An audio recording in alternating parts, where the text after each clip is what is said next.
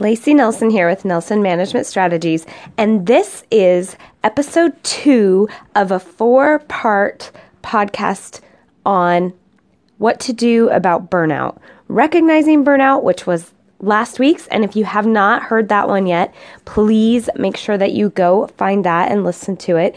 It's um, Am I Burning Out is the title, and it's going to set the stage for what we're going to dive into today, which is fixing burnout. So first you got to be able to identify it and then and then I also talked about three things that we can look at to fix it.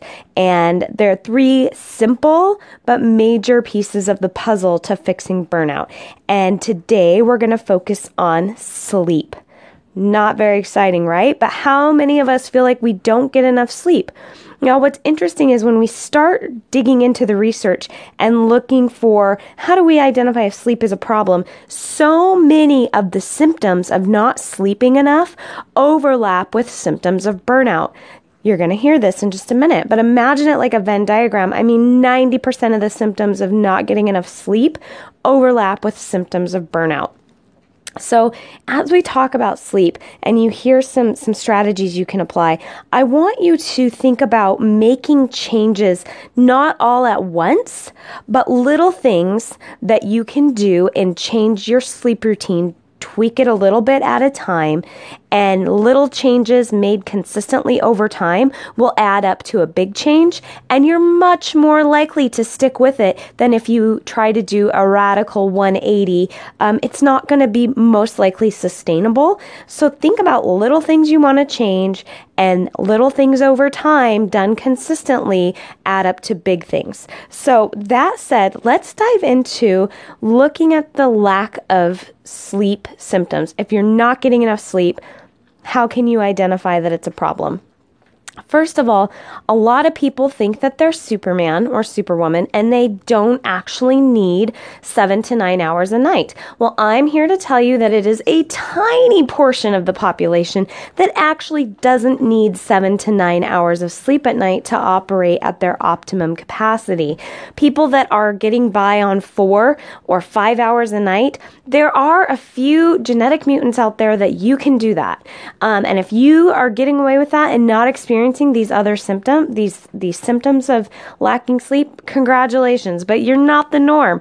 And those of us that that identify with, hmm, I'm experiencing these symptoms and I'm only sleeping four or five hours a night, six hours a night, we need to acknowledge hey, maybe we didn't get that genetic code. We need to listen to our bodies and figure out how to increase our sleep. So let's talk about what those symptoms are to look for. Well, mind fog is a huge symptom of lack of sleep, right? There's a reason that in warfare, like sleep deprivation is used as torture because it makes us feel like we're losing our minds when we don't sleep enough. Now, it starts out as brain fog, and actually, short term learning and what we learn during the day, short term memory, is cemented while we sleep. So, if you're having problems with remembering short term memory things, you you may not be sleeping enough. You may not be giving your brain the chance to cement your learning during the day into permanent learning when when you sleep. Confusion is a, is a symptom of brain fog, as is reduced alertness and concentration, forgetfulness, and impaired judgment. So, all those are brain fog put into, into different forms reduced alertness and concentration, forgetfulness, impaired judgment, confusion. All of those things are symptoms of brain fog. Another one is getting sick a lot, having um, not enough sleep means that our T cell count goes down and our inflammation in our body goes up. And when our T cell count is down, we're not able to fight off viruses like we normally should be able to do. So we're getting sick more often. And inf- inflammation goes up. And so inflammatory diseases like heart disease and other inflammation related illnesses often go up when we're not sleeping enough. High blood pressure, just some things to think about there. Another symptom of burnout, or of, I'm sorry, also of burnout, but definitely of lack of sleep, is that your workouts, uh, if, if you're exercising, they just feel impossible. You have a slower reaction time, you have lower energy and endurance capacity, that distance you used to run, no problem, is feeling impossible, or that weight that you used to lift multiple times, you can get it off the ground a few times, but you are just not yourself when it comes to your capacity and your endurance. Um, also, just having the motivation to get to the gym can feel like it's just impossible. There's no way. The workout just feels way too hard. And another big sleep flag is that you are unhappy you have this is a big one, especially for me personally, um, an impaired regulation of emotion. So your highs are really high and your lows are really low. You're more irritable. Um, you cry easier, or you feel like you want to cry easier. Things that normally would not stress you out can put you over the edge. Um, you have your heightened, your stress response is heightened, and you are feeling complacent about a lot of things. Uh, things that used to bring you joy or get you excited, they don't anymore. And then finally, finally, one of the big flags um, is struggling with weight. When we don't get enough sleep, our body can't recover the way it needs to recover, and it actually um, is correlated positively with a higher body fat percentage. So, what happens is when we're hungry, or when we're we're sleepy, we get hungry. We dis- it disrupts our appetite and we start craving sugar because we want that stimulus to stay awake. And if you have ever gone through a couple sleep deprived nights, you want that coffee, and often you want the sugar in the coffee too. You want that sweet coffee, or you want that candy to go along with it. And when you're living in a state of constantly not sleeping enough, it's easy for it to really derail your nutrition and your, your eating habits. So, all of those things are flags that you're not getting enough sleep. Okay, so at this point, you're like, yeah, I know I don't get enough sleep. You didn't need to just spend like seven minutes telling me that. What do I do about not getting enough sleep? Well, there's actually a lot of little changes you can make that add up over time. So, as I go through these things with you, I don't want you to feel overwhelmed. I also don't want you to feel like I could never do this, it's too much. I want you to pick one to three things off of this list that you can start doing that are going to contribute to you being able to sleep better. And I also want to just encourage you guys in my own journey of little changes over time. Like I I have my nutrition and my sleep um and my exercise pretty dialed in right now. But I didn't do it over the course of of 6 months. I didn't do it in a 30-day challenge. I did actually it took me about three years of experimenting and making small changes that led to big change over time to get to the place I'm at today. And um, I just want to say you can start with just one of these things, one or a handful of these things, and that is a success. So, sleep. Let's talk about what you can do, basic things that are scientifically proven not just somebody's idea, but actually backed up with research of things you can do to help you improve your sleep. So, we'll start with the morning. Getting a good night's sleep actually starts in the morning. Wake up at the right point in your sleep cycle.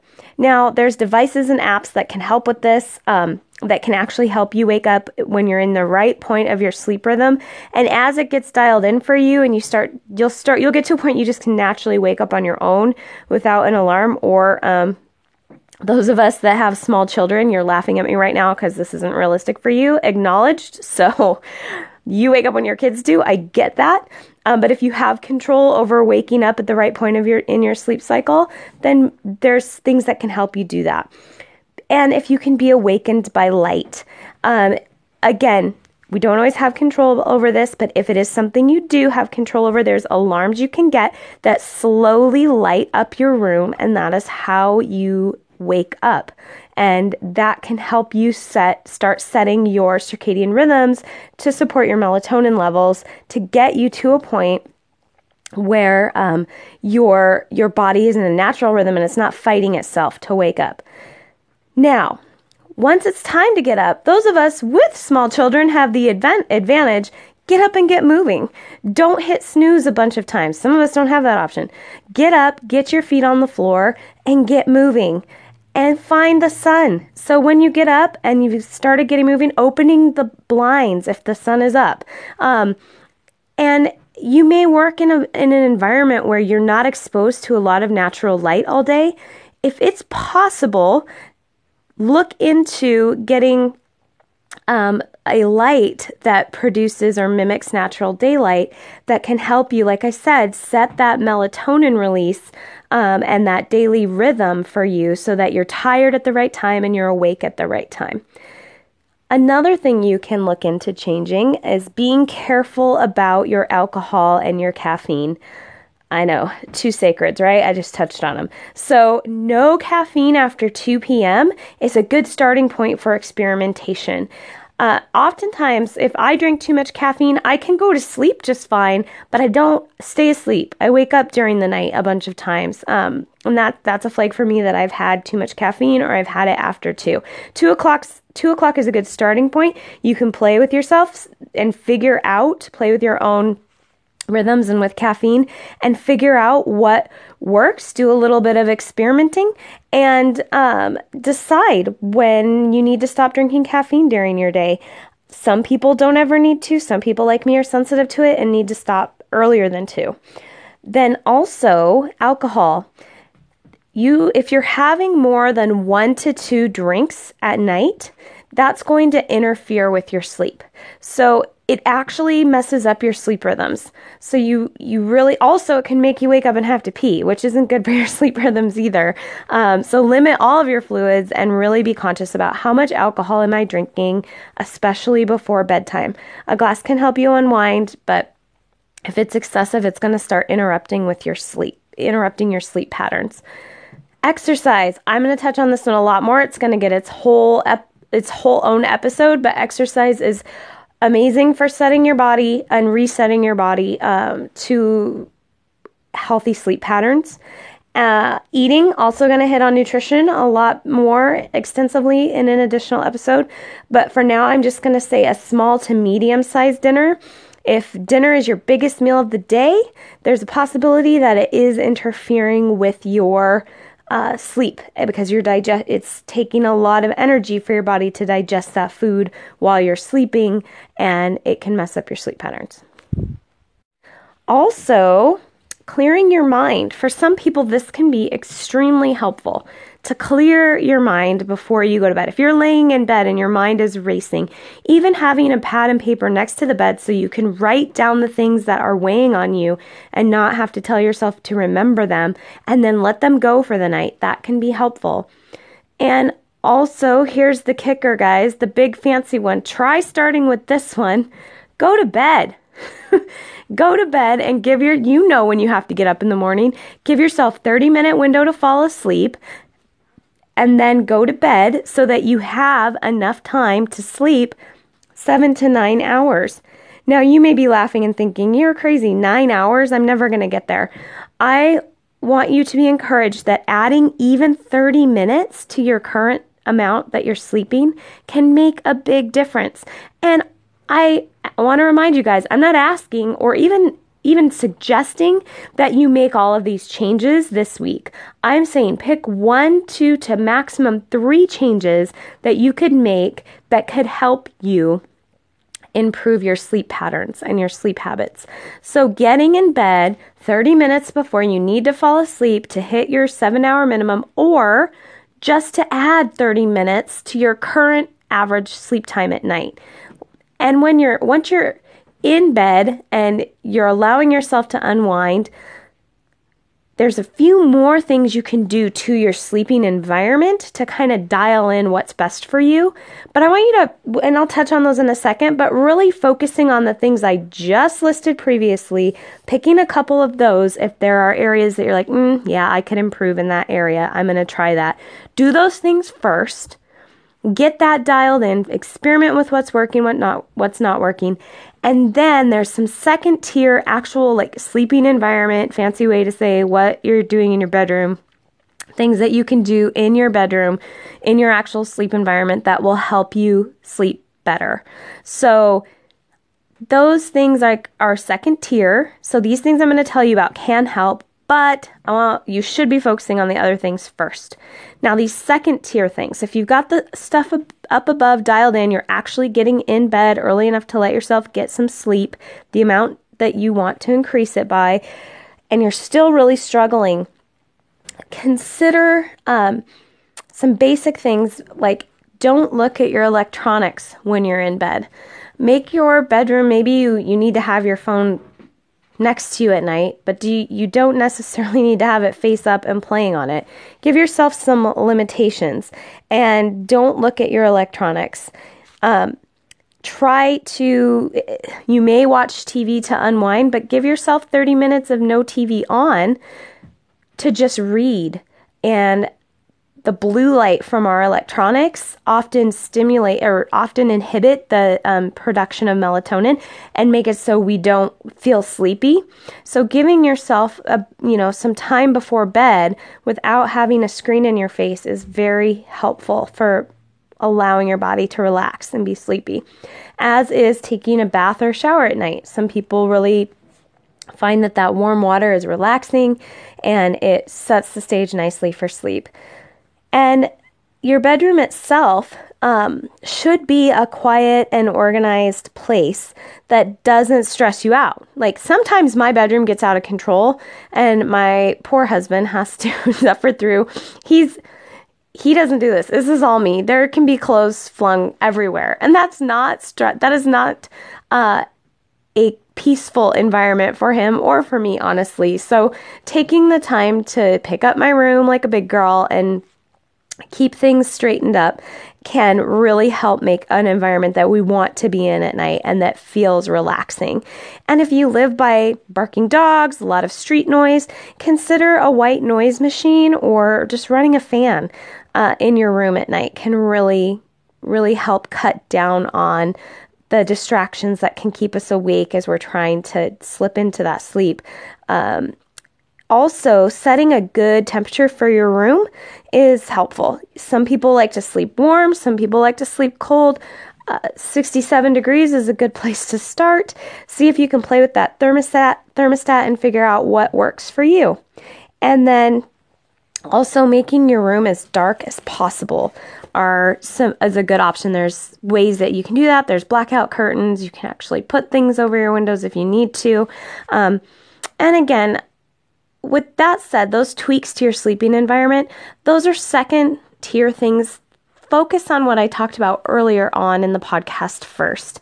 And most importantly, I want your takeaway to be not that you need to make all these changes at once, but that you need to do pick one or two to focus on, maybe three, and start work working on those and making those changes and then it's not going to feel so overwhelming or impossible to change your sleep habits. You're not changing everything all at once. You're changing a couple things and reevaluate. Is this working for me? Am I sleeping better? And give it, you know, give it a fair amount of time. Don't do it for two days and decide it doesn't work. Give it a shot for four weeks and see are these changes actually working? Do they matter? Is it something worth continuing to do? And let's not lose sight of the point of all of this is this feeding my feeling of burnout? Am I evaluate? Am I feeling better? And I don't want to underestimate, I don't want you to underestimate what a difference adequate sleep makes in your emotional state. You can go to sleep completely stressed out. How many of you have experienced this? I sure have. You go to bed stressed out about something that feels like it, it weighs a million tons on your shoulders, and you wake up after a decent night's sleep and you reevaluate the situation and you can see it from a different angle. It doesn't feel as heavy anymore. You have new perspective. All of these factors play into our feelings of and the reality of burning out professionally. So address sleep, figure out some changes that you can make, not too many at a time, and give yourself permission to be on this journey that's going to take not, it's not a two week fix, it's not a 60 day challenge. It's a process of figuring out lifestyle, sustainable lifestyle changes that are going to play out over time to really get you to a point where you are operating at your best physically because you're taking good care of yourself. So today we talked about sleep. We're also going to touch on nutrition and exercise, and I am hoping that you guys find this information and find these tips helpful and not overwhelming and take them a, one or two at a time and apply them and evaluate. So until next time, manage like a leader. Have a great day. Talk to you again soon.